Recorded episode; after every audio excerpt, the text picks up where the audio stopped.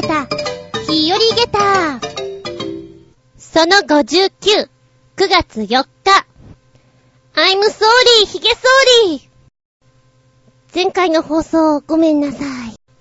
おいら全然気づかなかったんだけれども、あの、メールが一通来てね、携帯に、ポロンと来た見たイタジェラの井上義音くんからだ下駄58、同じメール2通読んでるぞって。なんだと？じゃーんじゃーんじゃーん。いや、またこれ。29日に言われてね。愕然としたわけよ。たまげたわけよ、自分で。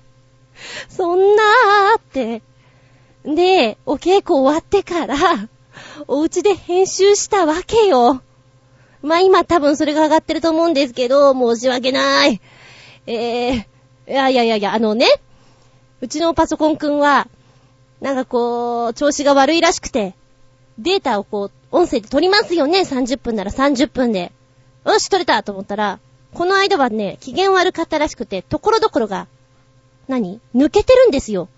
あれ、こことここ抜けて嫌がるなと思って、あの、全部抜けてたらそらしょうがないから、もう一回やりますよ。でも、ところどころだったんで、じゃあこことこことここを、もう一回ここだけ録音すればいいかなと思って録音した。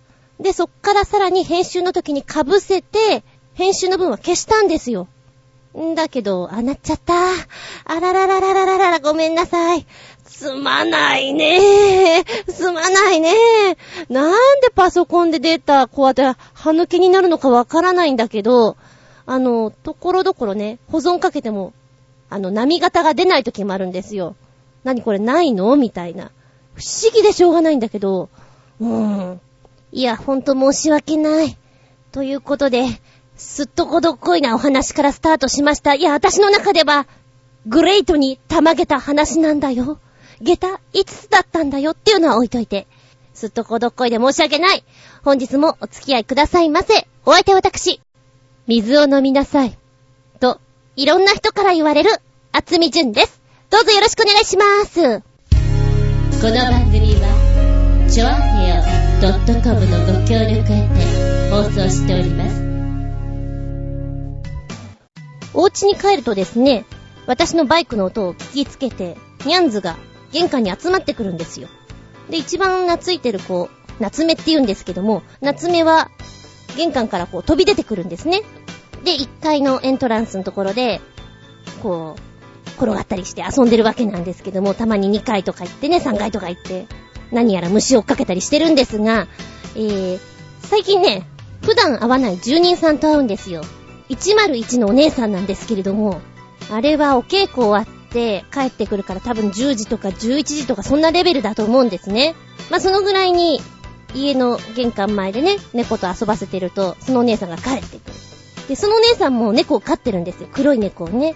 で、どう見てもそのお姉さんはいつも酩酊中なんですよ。かなりご機嫌な状態で、うふふふとか言ってお会いしてるんですよ。3日連続でお会いしたかな？うん。で、どっちかっていうとこう、まあ、いわゆる体にフィットした、密着した、えー、ボディコンシャスな、ワンピースで、いつもいらっしゃることが多いんですよ。ミニな感じでね。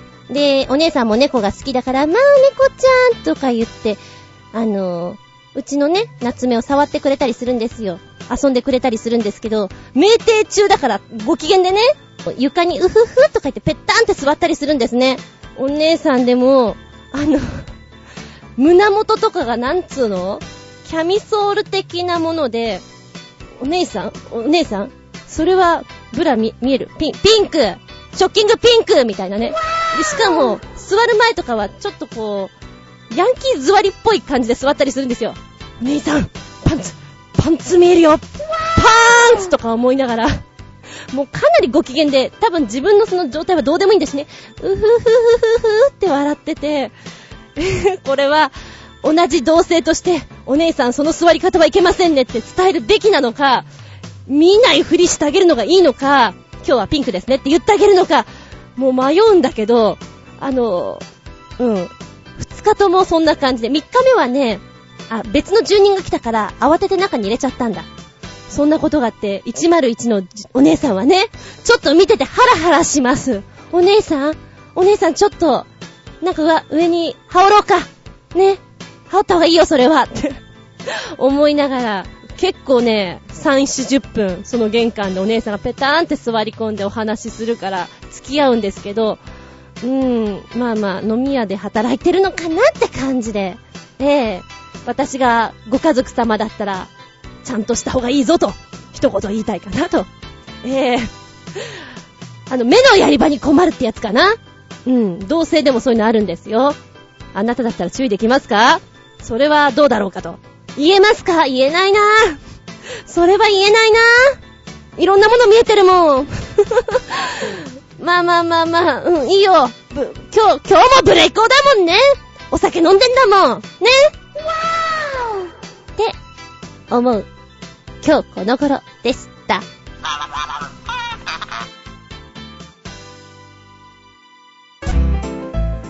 世界の言葉でありがとう。本日はアムハラ語。アムハラ語でありがとうとは、ごめん、音声なかったよ。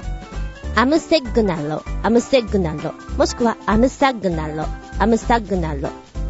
アムハラ語はどこで使われているか。首都は、アディスアベバ。そうさなうーん。アフリカ最古の独立国で、サハラ以南のナイジェリアに続いて2番目に人口の多い国です。チクタクチクタクチクタクチクタク。サッカーが好きな国民性。チクタクチクタクチクタクチクタク。コーヒーが好き。チクタクチクタクチクタク。どこだと思う？わかるか正解は、エチオピア連邦民主共和国でございます。えっ、ー、と、なんかエチオピアでは、タクシーに乗るのと、物を買うときはほぼ交渉なんですって、値段が。だから、その辺は気をつけなさいよって書いてありますね。で、観光で行く人なんかは、まず気をつけなきゃいけないのは、ものすごい親切なお店は気をつけろと。コーヒーが出てくるお店。やたらとこうね、えー、サービスのいい店は本当に気をつけてくださいって書いてありますね。えー、で、ポイントとしては、何かお土産を買ったりする場合ね、安くしたいならば、まずお店の人と仲良くしなさいと。でも、アムハラ語を喋れないとダメでしょ？うん、だから、アムハラ語ちょっとでも喋れるようになるといいねって。それが難しければ、滞在中の何日かは、そのお土産屋さんに通いなさいと。そうすると、あ、今日も来てる、今日も来てるっていうことで、だいぶ、あの、お安くしていただけるそうですよ。で、あと変わってるなと思ったのが、エチオピアのカレンダーなんですけども、1年は365日か366日。1年はね、13ヶ月あることになっています。で、西暦が、あの、通常よりも7年遅れなんですって。ちょっと変わってるよね。つまり、西暦2007年9月12日がエチオピアのカレンダーでいうとこの2000年1月1日に当たるそうです。紛らわしい。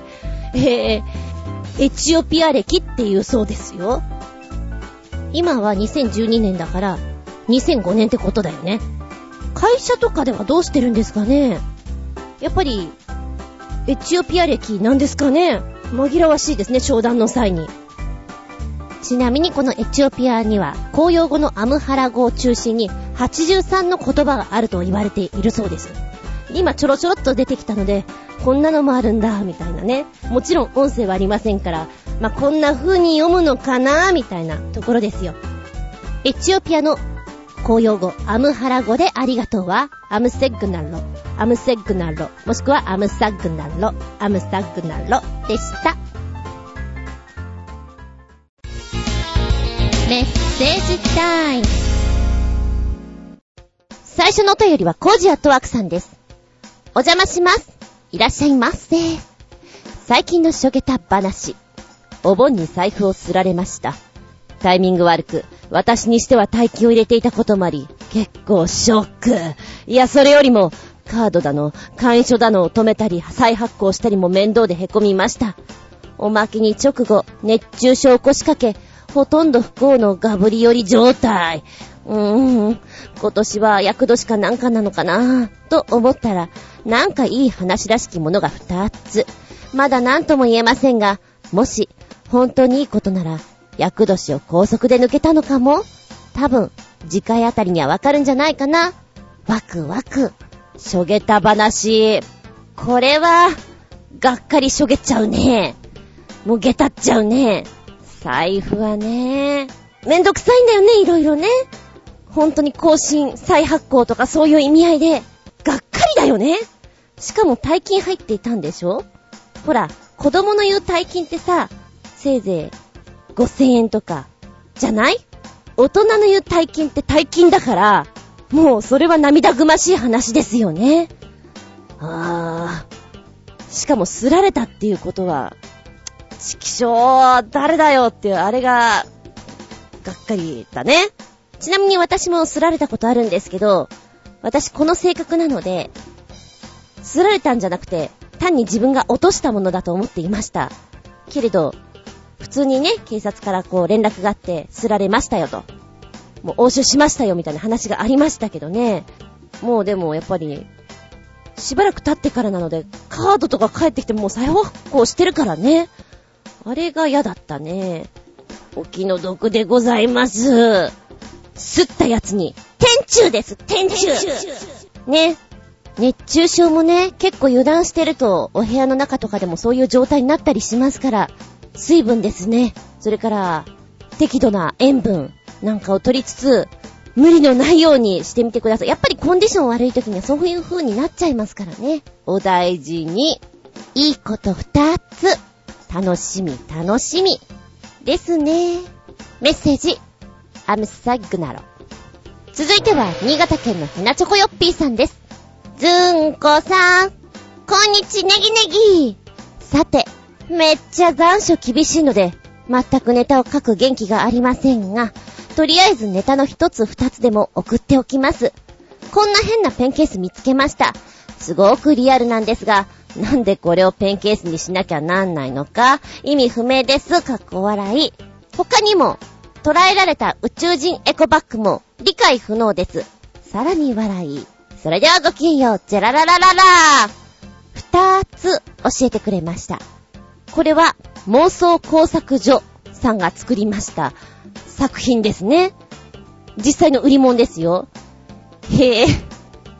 これはね、お魚の形をしたペンケースです。三つありますね。アジナケース。まあ、アジのペンケースですよ。結構なんか、リアルっちゃリアルのような気がして、面白い。それから、金目ちゃん。ホッケース。ホッケのケースで、ホッケース。やっぱりちょっとこうやって絡めたいんだろうね。お値段だいたい2480円。アジナケースが2380円ってことなんですけれども、これはね、個性あっていいね。なかなかお高い感じもするんですけど、持ってたら、おめすげえの持ってんなって。そうだな。その場の空気っていうか、こう、注目を浴びて、話題をこう、かっさらうことができるぐらい、注目を浴びることほんとできると思います。ペンケースね。子供が使っててもおいおいって思うし、逆に、あの、大人の方がね、デスクにこれ置いてたら、え、なんでって思うよね。うん。で、見るとね、お腹のとこにチャックがあるので、チャックをガバって開けると、アジの開きになるんですよ。結構これが面白い。ほんでもって、普通にペンを入れて、こう、ギシーって閉じると、結構身が詰まったお魚ちゃんになりますね。あ、金目ちゃんとかはね、赤いじゃないですか。金目よりもやっぱりアジとかホッケの方が渋くていいと思います。もう少し安ければ、あと1000円安ければ、私は手に入れてると思います。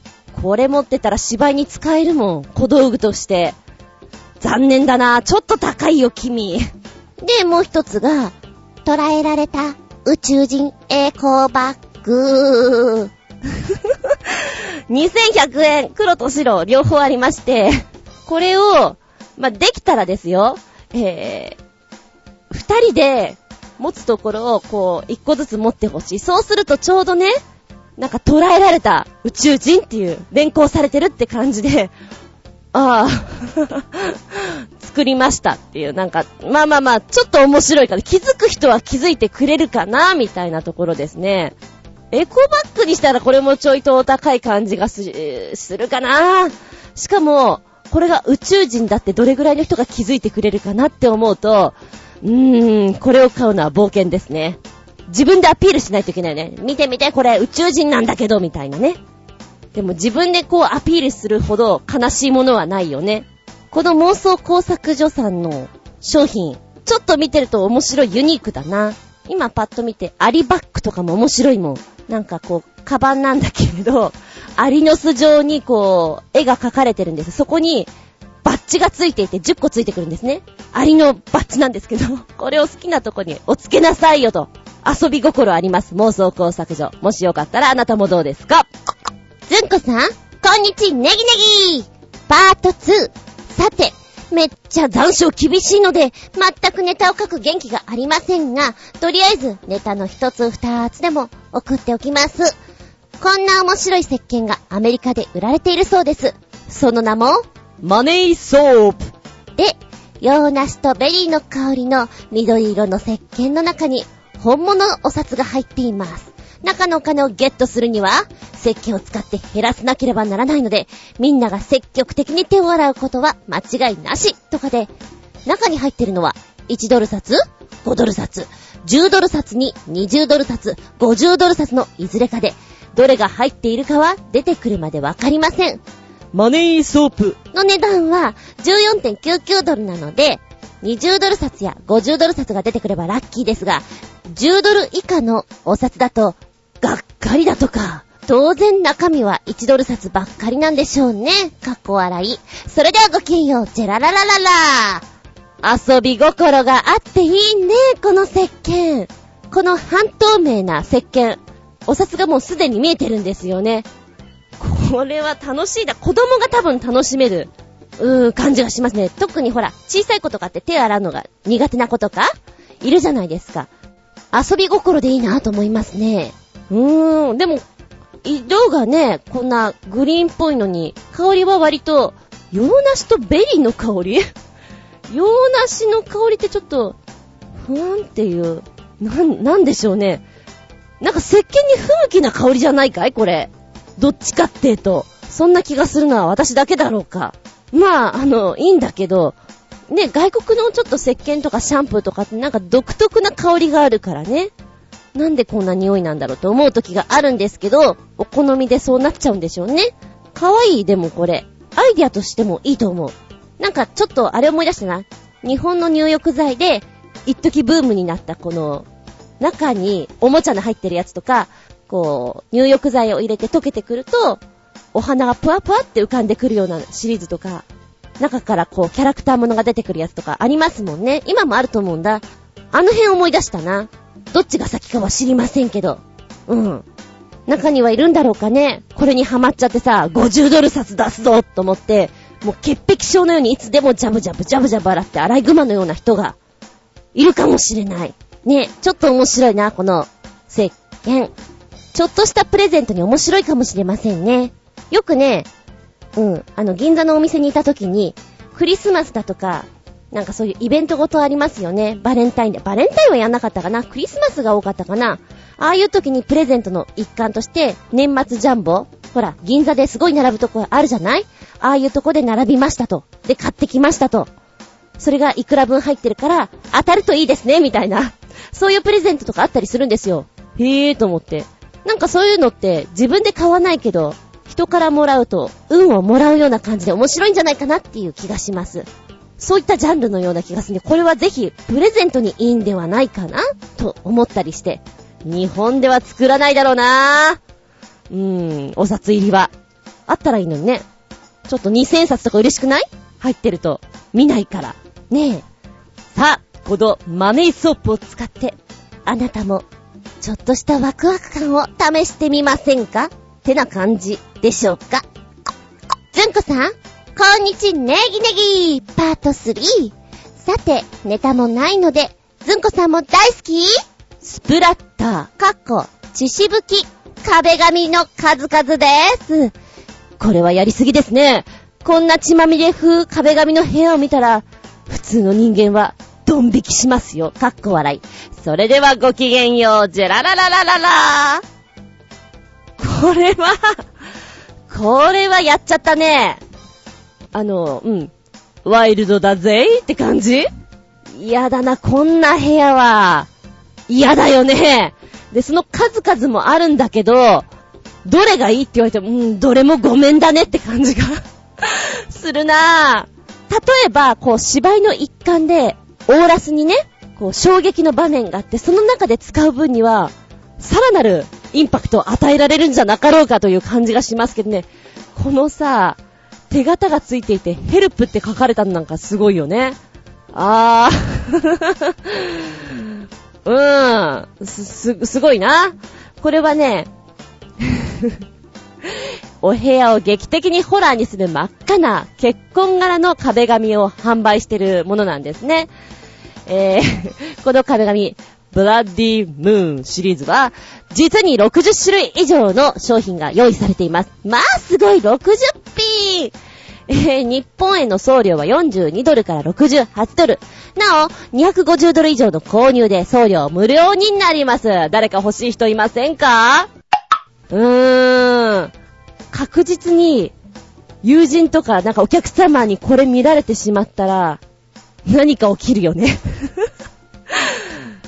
なんか別れたい彼女とか彼氏がいたとする。でも、めんどくせえなーっていう時に、ちょっとお部屋こんな風にアレンジしてみてね。その人をお家に呼んでみたりすると、相手の方から連絡来なくなるんじゃないかなって気がする。ええ、ああ、きっとそれはそう思う。もしね、よかったら、別れたいなっていう人はそんなことを考えてる人は、ちょっとお試しいただいたらどうでしょうか。す、すごい、すごいね。うん。なかなかあの、深夜の怪奇物の番組とかにも使っていただけそうな感じがいたします。わー、すごいなー。でも、どういう人が使うのって思っちゃうけどね。あ、そういう専門のショップをやってるところとかね。オカルト系とか、なんか占い系とか、そういう館ではいいのかなでもちょっと見てて面白い えー、もしよかったら、リンク貼っときますんで、ってみて見てみてじゃなくて買ってみてそして感想を。うん、気分が、なんか、ワイルドになってくるかも。ですよメッセージ、アームセグナロー。続いては、コジアットワークさん再び。お邪魔しまーす。お邪魔してください。黒に里親オファーをかけてきた人。まともな人に限って遠隔地です。もはや都内や千葉県ではないところ。レイ、つくばとか？まともでないというと、どうも黒猫愛好家には猫というより、使い魔か何かの探しているような独特な雰囲気の人がいるらしく、生まれた時の星巡りが知りたいとか言い出す人。こちらの言ってることを全然聞かずに、このことは運命ですと言い出す人。うちの子、そんな危ないとこに行かせられるかというわけで、もうしばらく子猫との生活は続きそうです。では、ゴジアとワク。おー。黒猫愛好家にはそういう人がいるんですか。ちょっとなんか、魔術とか魔法的なものを信じてる人っていうことかな。星巡り。このことは運命の出会いですからって、まあ、それもあるかもしれないけどね、あんまりちょっとそれが重い人は、どうしよう、それ重すぎて痛いかもっていう、そっちに行っちゃう人は、やっぱり心配だよね。そうか、そうか。遠いとね、やっぱり、なんかお届けするのも大変だったりしますものね。ご苦労様でございます。やっぱね、コジアットワークさんが今大事に育ててる息子ちゃんですものね。いい人との巡り合わせがありますように、と思っております。うん。コージアットワークさんのブログとかでね、成長が見られると、大きくなったんだなとか思うと、やっぱり見てて嬉しいですもんね。コージママ、いや、パパかな？もう少し育児頑張ってください。メッセージ、アムセグナロ。はい、再び、新潟県のひなチョコヨッピーさん。ずんこさん、こんにちネギネギ、パート 4! さて、ネタもないので、なんじゃこりゃーってぐらいの驚き映像です。ケニア・ボゴリア湖に生息する数百万羽を超えるピンク色のフラミンゴの集団です。ボゴリア湖はアルカリ性の塩湖になっていて、フラミンゴを養う豊富な卵巣類が大量に繁殖しているとか。そして、フラミンゴはその藻類を餌にすることにより、ピンク色の羽になるそうです。血ではないのでご安心を、かっこ笑い。それでは、ごきげんよう、ジェララララララララ。これは、たまげたね。びっくりたまげた下体つつ、ここまでなるんだ。ピンク。ピンク、ピンク、ピンクって感じで。あの フラミンゴがこんなにたくさんいると、ちょっと恐怖すら覚えるぐらい、すごいなぁ。おー、なんか上から見た時の絵面が、グレイトです、本当に。あの、もしかしたらこれは、花びらとかの模様なんじゃないかなって一瞬思わなくもないそんな感じがするぐらいですね。で、この湖、あれですね、間欠泉なのかな？吹き出てるのは。シュパーって出てるのは。なかなか、あの、面白い、面白いけど、このピンクは見とくべき。うわ、これ生で見たらすごそうだな確かに羽のところが血っぽく見えるもんね。引いてしまうところがあるかもしれない。知らないで見ちゃうと。フラミンゴってさ、よく見ると、ギャングみたいな顔してるね。なんか強そうだよ。奴ら。囲まれたらごめんなさいって言っちゃうかなっていうぐらい、目が鋭い、あの子たちは。って思いました。で、全然違うんだけども、この映像を流してる BGM が、モーツァルトのトルコ行進曲なんですよ。これ聞きながらね、あー、昔ピアノ習っていて、やりたい曲っていうのがいくつかあったんですよ。まあ大体子供がクリアするところで、エリーゼのために、とか、子犬のワルツとか、トルコ行進曲とか、もうその一つのトルコ行進曲、あー、もうちょっと真面目にやってこの辺ぐらいまでは弾けるようにすればよかったなーって、それをしみじみ思いました。うん。びっくりたまげた画像。あなたもフラミンゴご覧あれ。なんか動物園とかでよく見るんですけど、奴らこう、ツンケンしてるイメージがあるんですけど、非常に野生的、当たり前なんだけどね。大自然のフラミンゴたちよ。っていう感じがしましたよ。んこさん、こんにちネギネギ、パート 5! さて、これといった話題もないのですが、こんなユニークな自転車用ヘルメットが開発されたとか、画期的らしいんですが、実用的にはちょっと買いにくいかも？欲しいとは全く思いませんもの。過去笑い。それではごきげんよう。ジェララララララおう。おうおうおう。今、教えてくれたところを見に行ったんですけど、約3分ちょいぐらいの画像ですね。こういう風になんか、事故った場合みたいなことで、まずそんな話からして最後の最後に見せてくれるんですけれども、その見えないヘルメットっていうのをね、確かにさ、私は今バイクだからヘルメット着用はしょうがないんですよ。でもやっぱり、こうね、髪型的にこう、しっかりやった時には被りたくないわけですよ。で、私もバイク乗り始めの頃はヘルメットって嫌だなーってずーっと思っていて、今はもうそれがしょうがないから、被りますけど、そう思ってる人って多いと思うんですよね。で、自転車なんかの人も、あれはね、危ない乗り物だからつけてた方がいいだろうなとは、見てて思うんですよ。でもやっぱり女の人なんかは嫌だろうなあと中学生。こう、ちょこっと地方とかに行くと、黄色いヘルメット被ってたりするじゃないですか、学校指定の。白いヘルメットとかも見たことあるな。やっぱ嫌なんじゃないかな、中学生ぐらいとかってちょっとおしゃれをしたい時じゃないですか。なんでこれ被んなきゃいけないのかな、みたいなのって絶対あると思うの。でそういう時にはいいのかな、この見えないヘルメットっていうのは。私一瞬ね、この見えないヘルメットっていうのは冗談、まあ、ジョークなのかなと思って見ていたんですよ。これ何ほんと実用化されてるのかな？一応実験みたいな感じで画像は作られているんですけれども、で、で、どうなのよ？いつ出るのよって思いながら最後の最後に出ます。あ、こういう風になるんだって。これは本当に使えるのかなとは思うけれど、ちょっとね、ものすごい近未来的な感じ。スターウォーズ。なんだろう。こんなのつけていたらなんかすごい SF 的な映画を思い出しちゃいましたね。この見えないヘルメット、Invisible Bicycle Helmet はですね、えーっと、完成させるのに7年かかったそうです。で、自転車で事故った人の統計を測って設計されたヘルメットということなんですね。で、エアバッグのようなイメージを持っていただけたらいいと思うんですけど、事故が起こったら膨らむだけじゃなくって、姿勢制御装置、加速度計、事故から10秒遡って記録が残るブラックボックス機能も搭載。それ必要かな？ブラックボックスは必要かな？どうかな？こういうの取り外していいんじゃないかな？こんなのがついてるからお値段いくらだと思う？あー、このぐらいかなと思ってるのより結構上だと思うよ。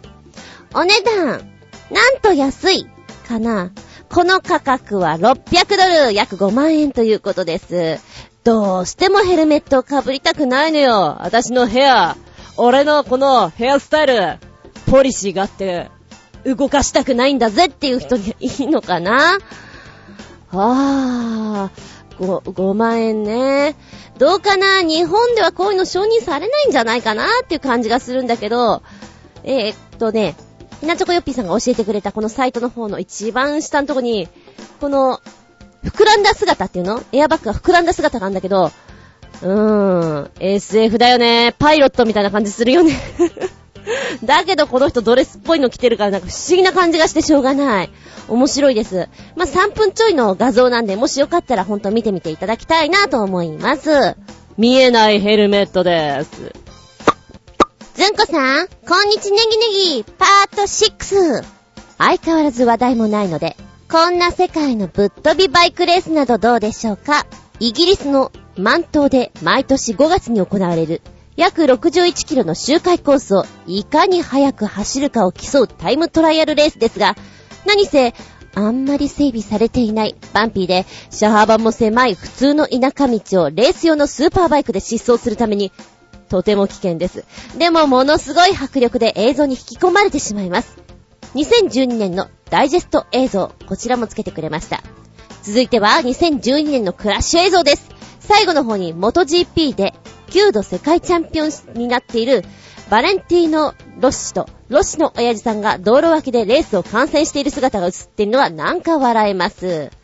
ピポン、おまけで、満島周回コースの一周フルラップ映像です。平均速度190キロ以上、最高速度は320キロ以上でぶっ飛ばしてます。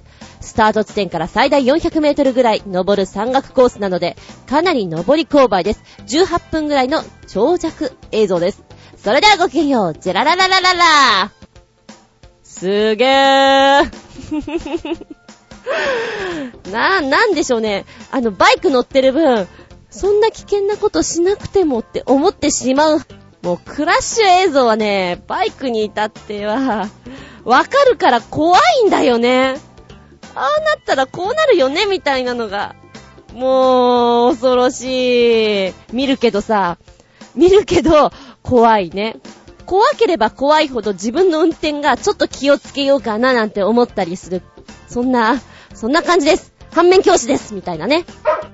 今ね、実際に映像を見ながら喋ってるんですけども、躍動感っちゅうの、スピード感っていうのがすごく感じられますね。で、あの、マントって、でも綺麗ね。うん、こういうところ、のんびり走りたいなと思ったんだけど、こんなバイクでこんな風に走るのはちょっと、ちょっとどうかなっていうのは、ハラハラしながら見ました。1本目。そして2本目。えーっと、クラッシュ映像。怖いよ、もう。ガツンズサードンえー、落ちるみたいなのはね、もう怖いからやめて。で、今、最後の、えー、集会のね、作品っていうか画像を見てるんですけれども、これ、バイクのど、どこに、何、カメラついてんのかな？もう今回は BGM とか何もなしで、ただひたすら走ってる様子がわかるんですけど、この、なんだろう、ライダー目線っていうのかな？ちょっとまあ、位置は違うかもしれないけど、えー、目が回る。早くて目が回るよ、これ。どこ見てんのよって感じ。で、あの、コーナーとかでさ、やっぱりこう、ラインが変わるじゃないですか。あれとか、こう、傾けてる様がありありとわかるから、すごいなーって、どこ見て目回るよねって、本当にそればっかり思っています。あー、面白いね。うん。まあ、でも私みたいな初心者は、あの、1本目と2本目ぐらいの、あの、短いね、ぐらいの V を見るのがちょうどいいのかもしれない。しかもなんか BGM がロックかかっていたので、あれ誰なんですかね ?1 本目と2本目。結構好きだな。私なんか形から入りたい人なんで、こういうのを聞きながら運転したら気分よくいけるんじゃないかななんて思ってます。もしご存知でしたら教えていただきたいななんて思ってみたりして、それ専用の BG だったりするのかな？うん。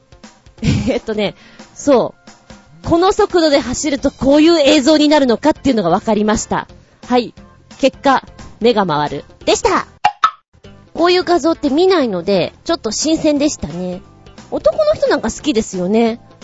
本当に。あの、私の知り合いなんかは本当にドリフトだけの画像をずーっと見ていて、マニアだと思って見ていたんだけれども、なんか、やっぱり車が好きな人はそれでハマるんだろうね。今のドリフト最高みたいな。なんかどれが最高でどれが最高じゃないかよくわかんないぐらいなんか同じように見えてしまうんですけど、うん。ちょっと面白い画像でした。新潟県のひなちょこよっぴーさん。I'm signal. 続いては旅人さんのメッセージ。ずんこさん、こんにちは、旅人です。こんにちは。お盆の四国旅行も終わり、またいつもの日常に戻ったわけですが、最近左の手首が痛いです。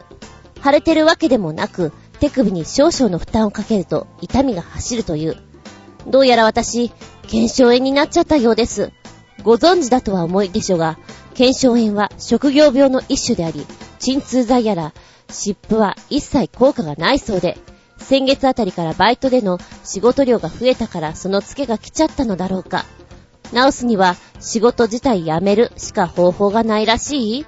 でも仕事を辞めて腱鞘炎が治ったとしても食べていけなくなってしまっては元も子もないと思う。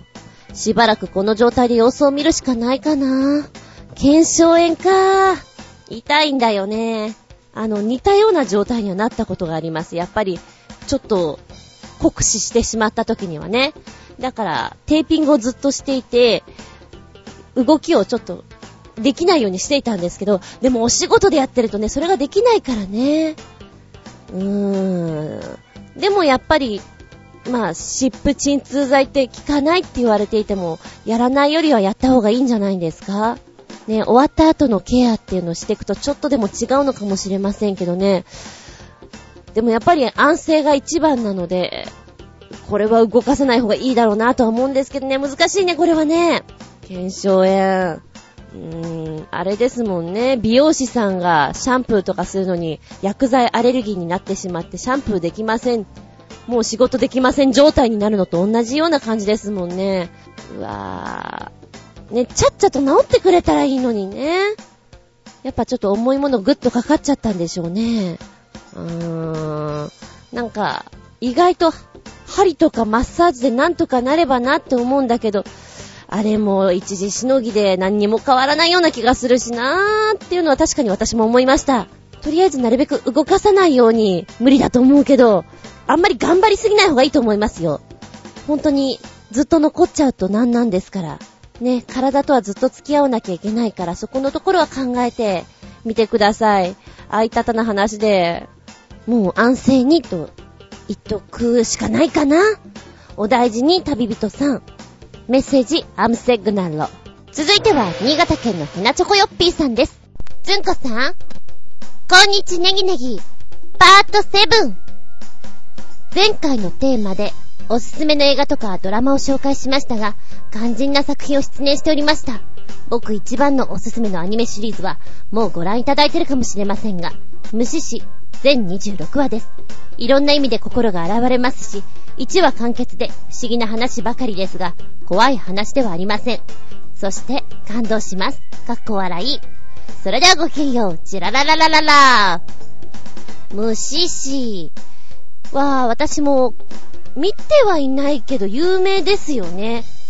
あの、名前とかはやっぱり聞いてますよ。うん。本屋さんとかでも見かけたことありますしね。そっか、おすすめなのか。じゃあ、チェックしないとな。メッセージ、アムセグナロ。はい、お便り、小ネタ、たくさんありがとうございます。どんな些細なことでも結構ですよ。思ったことあったらぜひお送りくださいませ。お便りの方は、チョアヘオホームページのお便りホームから飛んでいただきますか、パーソナリティブログのコメントに残していただく、はたまた私のブログ、ズンコの独り言の方にコメント残しをしていただくか、メールフォームの方から飛んでいただく。直接のメールアドレスもございます。全部小文字で、geta_zun アットマーク、yahoo.co.jp geta アンダーバー zun アットマーク yahoo.co.jp こちらまでよろしくお願いします。以上、メッセージコーナーでした。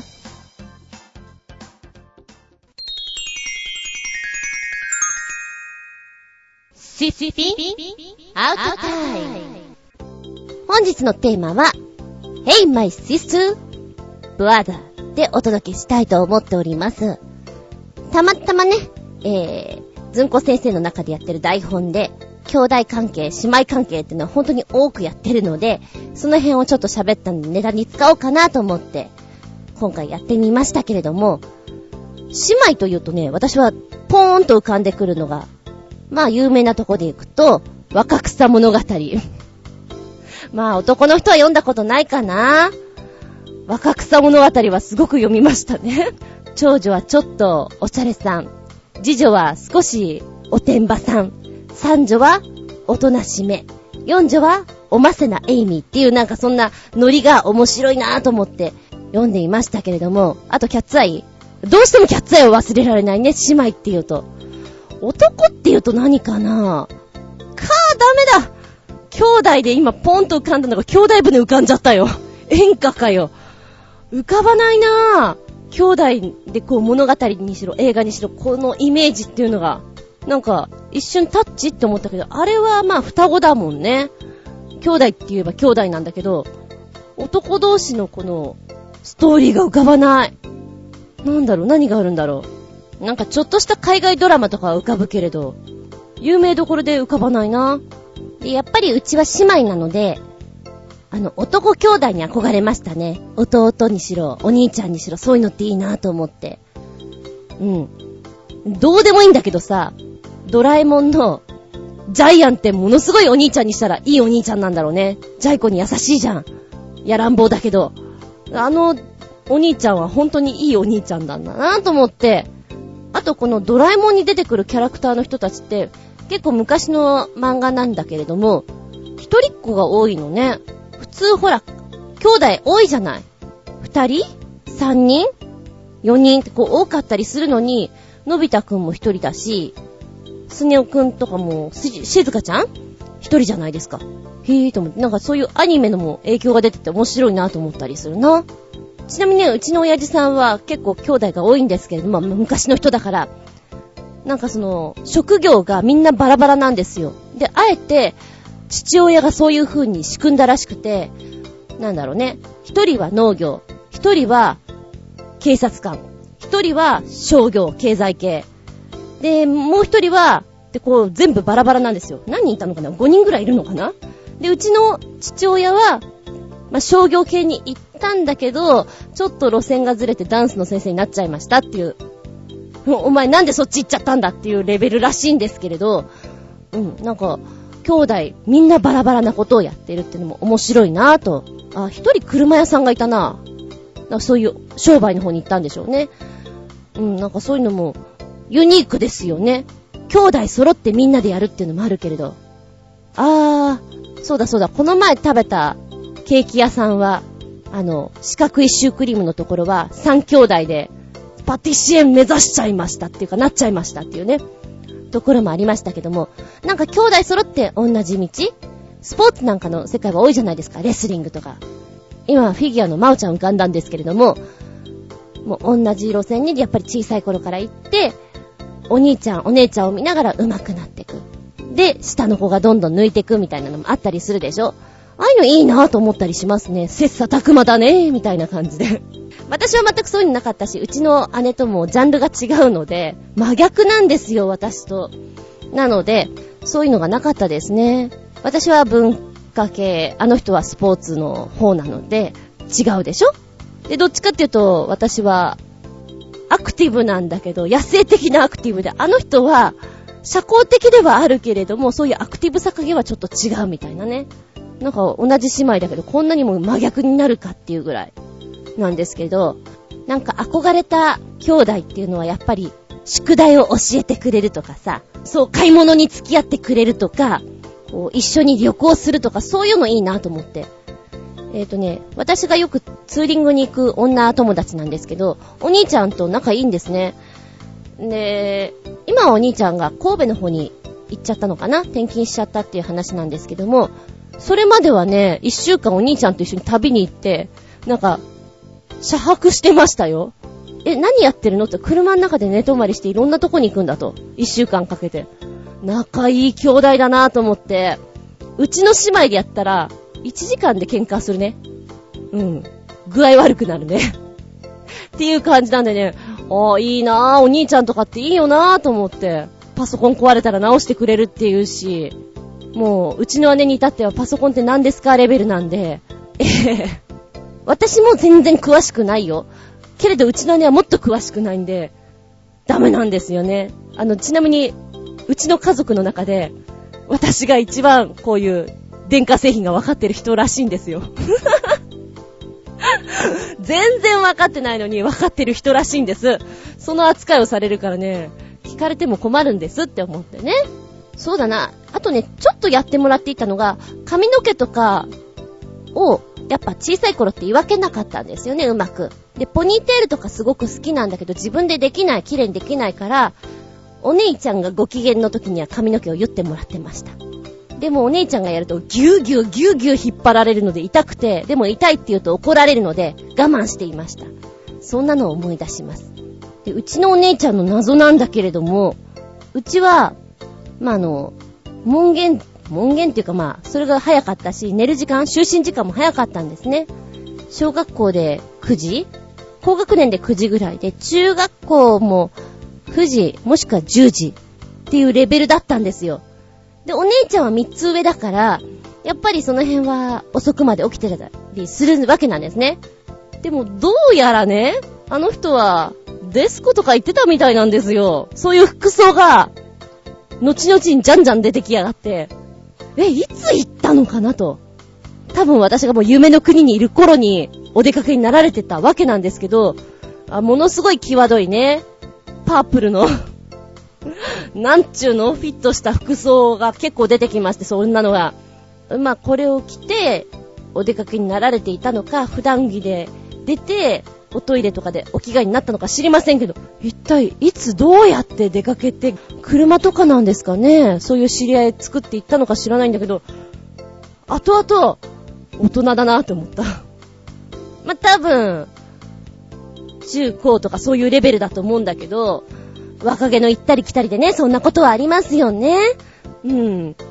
あの、オキシドールとかこうね、あったりして、後々にあそうなんだって思うけど、気にしてなかったんだね、私は。なんかそういうのがステータスなお年頃だったらしいですよ。えー、ここでメッセージいこうかな。はい、最初はコジアとワクさん。一人っ子の私に当然ながら兄弟の話題はありません。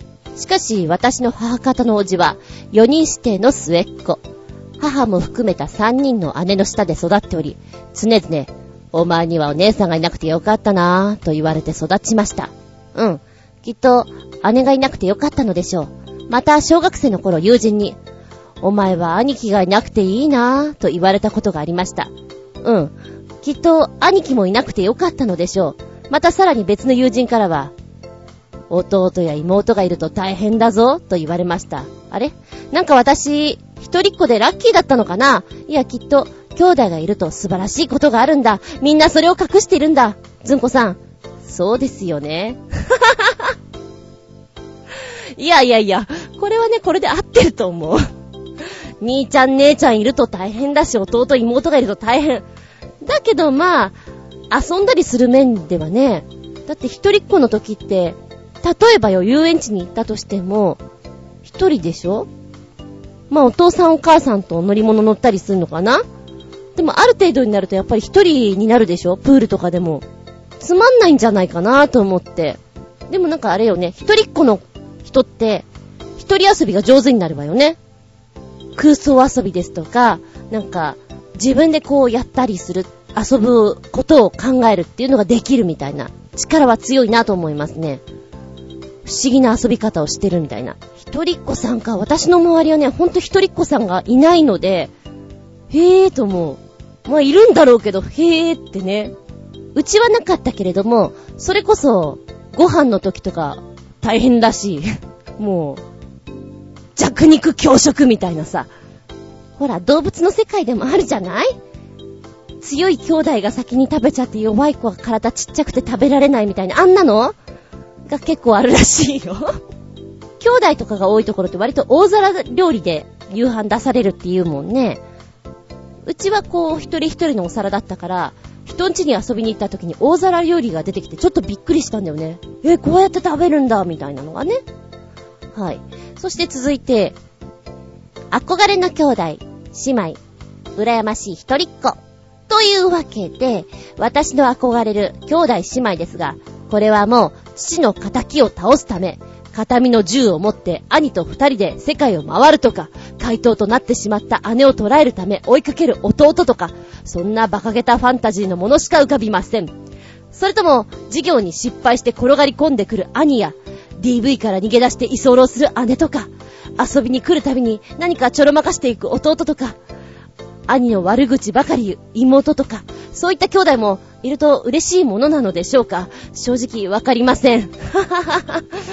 ああ、そうね。でも現実的にはね、あるからね。こう、愚痴を言い合うみたいなところとかはね。この遊びに来るたびに何かちょろまかしていく弟ってもうまさにバーンノーティスのあの弟さんが浮かんじゃいましたよ、私。そうか、ちょっとお姉ちゃんのことで思い出したのが、まあ乱暴なんですけどあの人は、料理が好きみたいでたまにバカみたいに作ってる時はありましたね。そういうのはちょっと嬉しいですね。あ、ご飯あるみたいなのはね。あと、車の免許を取った時に、まあ、車も同時に買ってる人なので、結構乗せてくれたりとかね。あの、そういうのは嬉しかったですね。でもあの人は、何ですかね。もう学校サボっちゃえサボっちゃえっていうラインの人なので ついつい甘えて、じゃあ今日休んじゃおうかななんていう時があったりね。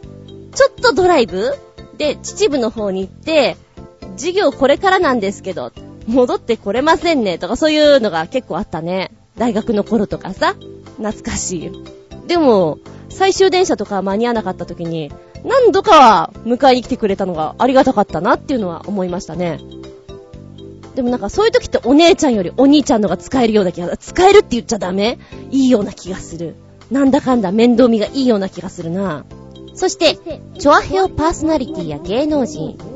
で、兄弟姉妹にしてみたら誰をセレクトしますか？というとこで、年の離れた兄なら田中洋次とかいいな。リリー・コールとかが姉なら会いたいとか言って同級生が騒いだろうな。あんまり口を聞いてくれない妹だと、ネバーギブアップルのアシスタント、ひなたちゃんでしょうか。すみません。ずんこさんが姉だと、正直、無茶させられそうな予感がします。ああ、その予感は正しい予感だと思います。ええ。ひなたちゃんね。あの、直接話したことはないんですけど、いいかもしれない。そんな妹っていうイメージはあるかも。田中洋二さん、味わい深いところ行きますね。田中洋二と書いて、ボバと呼ぶ。なんか今、ウィキペディアに書いてあった。へぇーと思って。あの人は、超個性的な役者っていうイメージです。お兄さんか。なんか、頼れるお兄さんって感じ。リリー・コールがお姉さん。綺麗どころで来ましたね。これは、友達の間で受けますね。お前んち行かせろよってほんとなるでしょうね。そうだな、芸能人を兄弟とかに例えるのって結構難しいね。今、そういえば考えてなかったなと思ったんだけど、私が振っときながら。うーん。まあ、なんとなく私、劇団上がりの方がいいな。劇団上がりっていうかそういう役者さんなんだけども、劇団をもともとやっていた人。なんで、えー、劇団キャラメルボックスの上川高谷さんとか、あの、もじゃもじゃの人。今名前が出てこない。もじゃもじゃの、もじゃもじゃの、えー、っと、ちょっと待って。ごめん、ファンが聞いたら怒っちゃうよね。大泉洋さんですとか、えー、第三部隊の勝村さんですとか、なんかちょっとお兄ちゃんにしたら癖がありそうなところっていうのは面白そうだな。これ結構浮かばなくて難しいかも。メッセージ、アムセグナロ。続いて、旅人さんのメッセージ。私には3つ年上の兄がいます。今、私はその兄に悩まされていることが一つ。普段は浦安の郵便局でバイトをしているのですが、バイトが終わるのが夕方5時から6時なのだが、帰宅してくるのが深夜であることが多いこと。どうやら帰宅途中でどっかの居酒屋によって飲んでいくらしい。最悪、私がバイトに出かける時間、かっこ深夜2時頃になっても帰ってこないことも。時折私がバイトに行く途中で千鳥足になって帰宅する兄を見かけることも。バイトに行ってる間に無事に帰宅してくれればそれでいいのだが、兄は過去に急性アルコール中毒を起こして帰宅途中に路上で倒れ、そのまま救急車で運ばれたことが3、4回。早朝に病院から電話がかかってきた時にはひどく度肝を抜かれました。あれだけ家族を心配させることをやらかしても、何遍忠告しても、懲りずにのんべを続けることは、それだけ郵便局は飲まずにいられないような、ストレスの溜まる職場らしい。おー、これは、でもちょっと心配かも。ねえ、急性アルコール中毒3、4回って多いですよ、この回数は。うーん、やっぱり年末年始とか忙しい時には、ストレス溜まるんだね。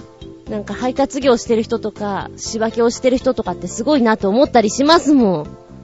そりゃあ、弟くんから見て心配だわ、これは。ほどほどになっって言いたいでしょうね。体も壊してきちゃいますしね。うん。そして、憧れの兄弟姉妹、羨ましい一人っ子っていうとこでは、マリオルイージ兄弟かっこ笑い。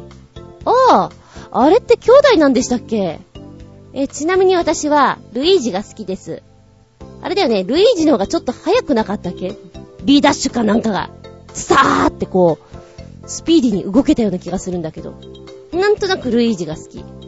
え、映画で、マリオブラザーズあったよね。ちょっとルイージがかっこよかったような気がする。そのキャラクターって思ったんだけど、まあまあ面白いからいいや。ということですね。そして、チョアヘオパーソナリティや芸能人、えー、兄弟姉妹にしてみたら誰をセレクトっていうとこでは、すみません、思い浮かびません。いいんですよ、別にそれは。私も振りながらあんまり浮かばなかった口ですから。旅人さん、メッセージ、アムセッグなら。今さ、兄弟、兄弟、兄弟で何かこう活動してる人って他にいたかなって。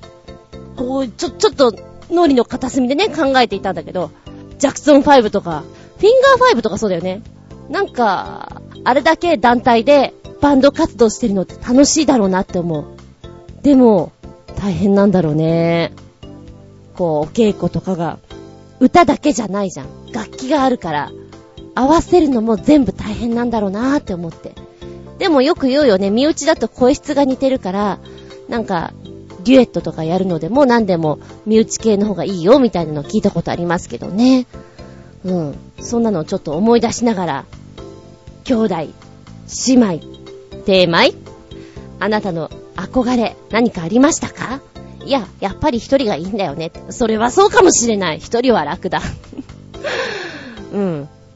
妹だとね、お下がりが多いからちょっと悲しいんだよね。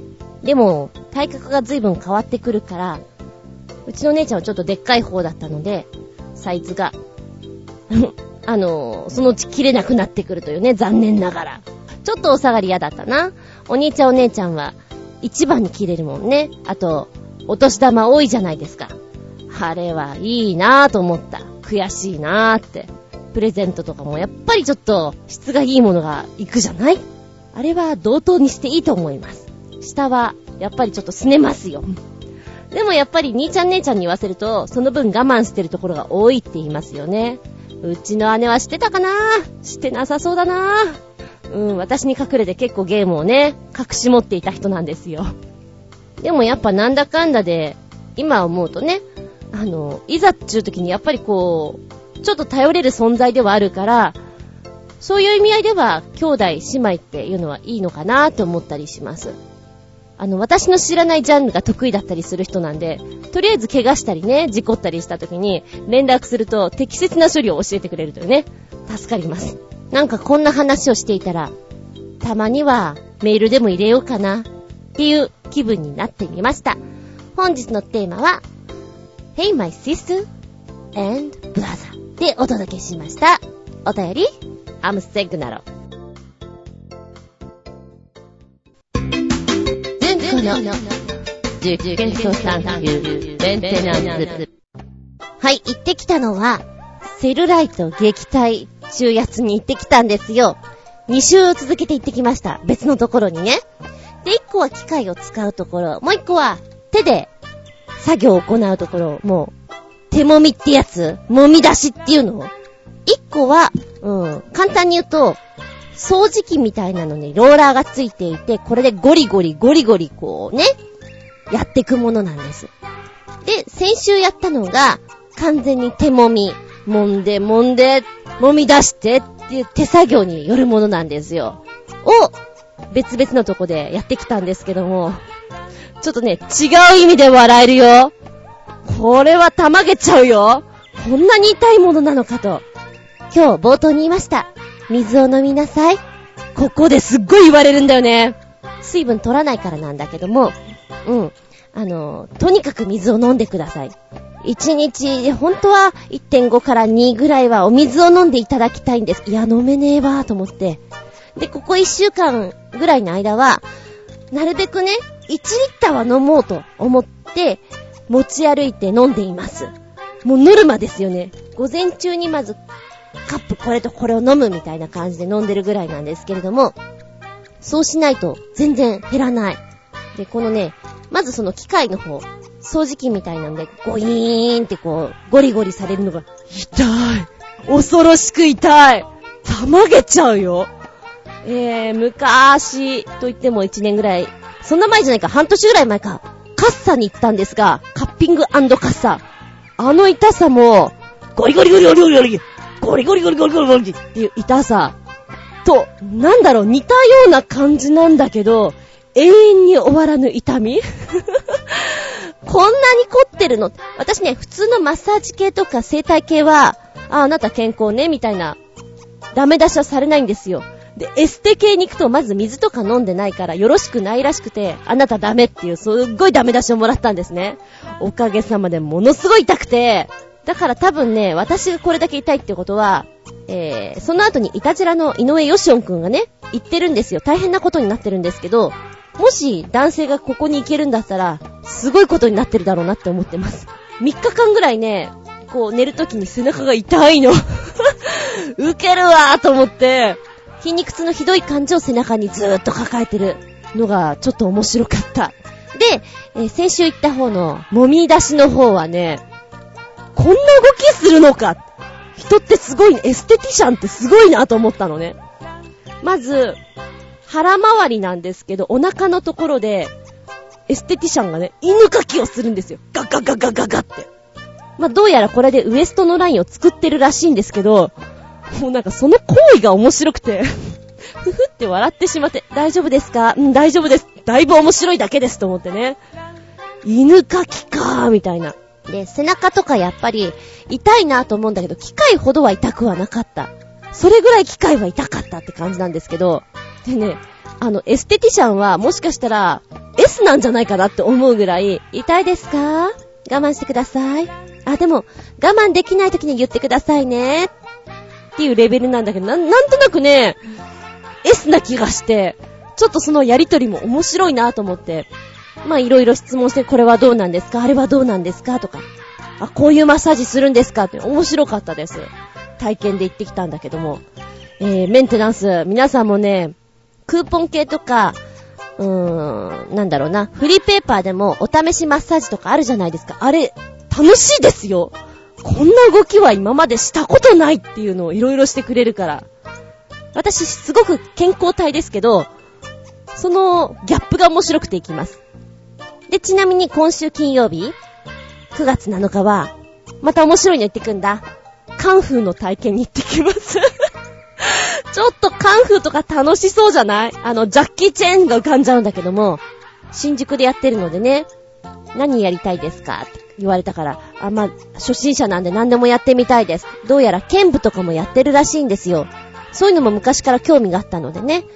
で、よくオーディションとかで、前行ってた時に、あ、この人上手いなと思ってた人がね、私はかっこいいものが好きです。空手とか、なんかちょっとそういうハッとするようなかっこいい動きが好きなんですって言ってる人がいたんですね。その時は、へーって思ってたけど、今、はっと我に返ると、今自分はちょっとそっち路線にいる。何が好きですか？インパクトのあることが好きです。面白いことが好きです。で、そういうカンフーとかも、ね、かっこいいじゃないですか。やってみたいなっていうのはあったのでね。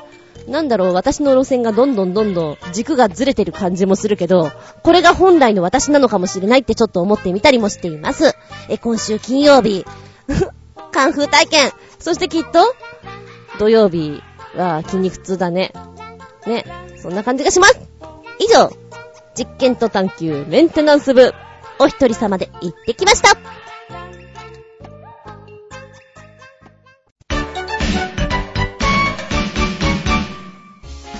前回コージアットワークさんが送ってくれたメールから後編になります。夏の疲れを癒してくれるソング後編7曲目はエリック・セラ、サブウェイ。のんびりお部屋で夜にね、かけたいかなっていう曲ですね。もしくは夜に運転しながら聴きたいなと。この声が印象的でした。8曲目がフィル・コリンズでトゥルーカラーズ。フィル・コリンズの声が好きなんだよなぁこの曲自体優しいから好きです。海外ドラマのグリー。この中でメンバーが歌うのでちょっと印象的に覚えております。9曲目は、ブルース・ホーンズビー and the Range The Way It Is。えー、中でピアノからスタートする演奏っていうの私すごく好きなんでご機嫌に聴けますね。のんびりしたお休みの日の午後に聴きたいなという一曲。10曲目に、ニルバーナー、リチウム。第一印象はやっぱり声かななんかすっごい特徴があるな。まあ、ボイスが入ってるんですけれども、うーん、なんかね、芝居とかに BG とかって、こう、使いたいなっていう感じがしましたね。なんかすごくバックライトを使ったりしたら盛り上がりそうなクライマックスに近いところで使いたい勝手にまた想像しておりますけれども。なんか喉が強いお方なんだろうなって勝手に思ってます。11曲目。DHT Listen to Your Heart この曲は私もなんか CD 借りた時に入っていたなっていう覚えています覚えていますえっ、ー、と夜にもうほんと寝る時間接照明っていうのもほぼ寝る状態の中で聴きたいなーっていう曲ですねなんか女性の声でこう優しく寝かせてくださいみたいな感じがします12曲目は Stained So Far Away あ、私この曲好きだなボーカルさんがすごい高音なんですけれども、好きなタイプの曲です。なんて表現していいんでしょうか。気持ちのいい曲ですね。なんか一番最初はもっとのんびりした感じの曲なのかなと思ったんだけど、いいよいいよこれ。あ、これはやっぱり景色のいいところで聴きたいですね。私の好きな夕焼けちゃんと共に聴きたいかななんていう一曲です。So far away. なんか全体的に今回癒されソングっぽい感じで、ね、ピックアップしてくれた感じですけれども、割とこう、声に皆さん特徴があって、優しいような歌い方、それから随分高音で歌われてる方っていう印象を受けました。コージーアットワークさんセレクト、後編ありがとうございます。もう一丁。新潟県のヘナチョコヨッピーさんからも元気でソング、やる気でソングを送ってくださいました。ずんこさん、こんにちネギネギ。脳みそがパープリンになりそうなぐらい残暑厳しいので、さらにパープリンな曲を聴けば猛暑を乗り越えられるかも。ってことで、パープリン級の変なアニソンです。かっこ、鈴宮春日の憂鬱見た？笑い。ごめん、まだ見てない。ずんこ先生今すごく忙しい。終わったら見るよ。今週いっぱいでなんとか成績表終わると思う。えーと、まずは、これ予告編になりますので、本日は2曲ぐらいご紹介。鈴宮春日シリーズのアニメ、にょろーん、チュルヤさんより、松岡ゆき、かっこ、チュルヤさんで、ググれ、かっこ、に一致する日本語のページ、かっこ閉じる、です。なんじゃこの曲って感じでしょうか意味不明。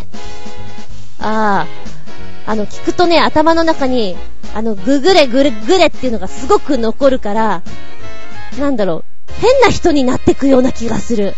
非常に壊れてくような気がするうんうん。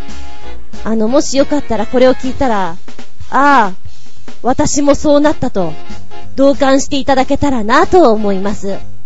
同じく、アニメ鈴宮春日の憂鬱の劇中劇、朝比奈みくるの大冒険主題歌、後藤優子で恋のみくる伝説です。最近命に関わるご病気で入院されたとか、早く全開してほしいものです。うこ、これ、なんか、これも違うんですごいな。ごめん、お、おばちゃん聞いていいかなこれわざとこういう風に歌ってるのかな？あの、音程とかわざとなのかな？ドキドキドキドキドキドキって感じがしました。えー、なんか、うん、違う意味で、本当に違う意味で、暑さがぶっ飛ぶ感じの曲でございます。これ予告編。え、次回、元気でソング、やる気でソングはこの続き、いきたいと思います。お便りありがとうね。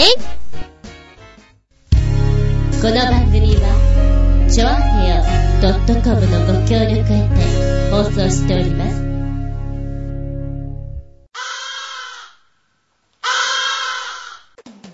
はい、もう終わりになってきました。今日もお付き合いありがとうございます。次回は9月18日、番外編、入れたいと思います。バイク珍道中物語。つうことは、そう、晴れれば私、ツーリングに行こうかと思っております。えー、っとね、まあ、あるクーポンサイトで、ウィンドサーフィンのチケを買ったので、ウィンドサーフィンを1日体験してきて、そのままツーリングに行こうかなと思っております。台風とか来なければ。まだ、何にも予定してないんですけど、うん、それ行こうかなと思っております。加えて言うなら、ちょっとメンテナンスの方も色々遊んでいるので、その辺もお話できたらなと思っています。ですので、9月18日、番外編、バイク珍道中物語59.5、本編、その60はその先の10月2日予定でございます。テーマは、見ちゃいけないものです。曖昧でしょ？見ちゃダメだ。何を見ちゃダメかいろいろ見ちゃいけないものってあると思うんですよ。例えば、そう、私のマンションに住んでる101のお姉さんの見ちゃいけないいろんなもの。とか、同じ部活や仲いい友達同士がちょっと付き合っててね。でもそれ多分秘密なんですよ。見ちゃいけなかったかなっていうような、ねえ、時もあるじゃないですか。そんな時あなたはどうする？あと、見ちゃいけない。私は全く感じないんですけど、ねえ、なんか見てはいけないものを見てしまう人たちもいますよね。ええ。どこ見てるんですか？って感じで、鳥肌立っちゃうからやめてくださいみたいな。あなたにとって見ちゃいけないものです。すんごいスプラッタとかホラー映画が苦手で、それ見ると3日間はの、こうね、うんうんうなされてしまうんで、私の中では見ちゃいけないものなんだとか、人それぞれですから、あなたの見ちゃいけないもの、ぜひ教えてください。テーマは、見ちゃいけないもの、本編その60は10月2日予定です。一応ね、ツーリングが9月14、15ぐらい狙ってるので、あの辺天気悪かったら、ああ、なんか番組的に短くなるなと思っていただけたらいいかな。愚痴で始まり愚痴で終わるみたい。いやいや、そうはしないけれども、うん。ちょっとショートに終わるかもしれませんね。はい。そんな感じで、次回は9月18日番外編でお聞きいただきたく思います。お相手は私。なんか今、役者モードが抜けません。厚み純でした。見舞い、聞く舞い、話す舞い。ずんこの話も、もうおしまい。バイバイキーンいや、なんで役者モードが抜けないかっつうと、今お稽古終わって帰ってきたんだけど、マンションの住人とすれ違うとき、通常はこんばんは、ですけど、思わず、お疲れ様でしたって言っちゃった。お疲れ様はしてないな。で、ちょっと自分反省。はい、モード切り替え。モード切り替えよ。しっかり。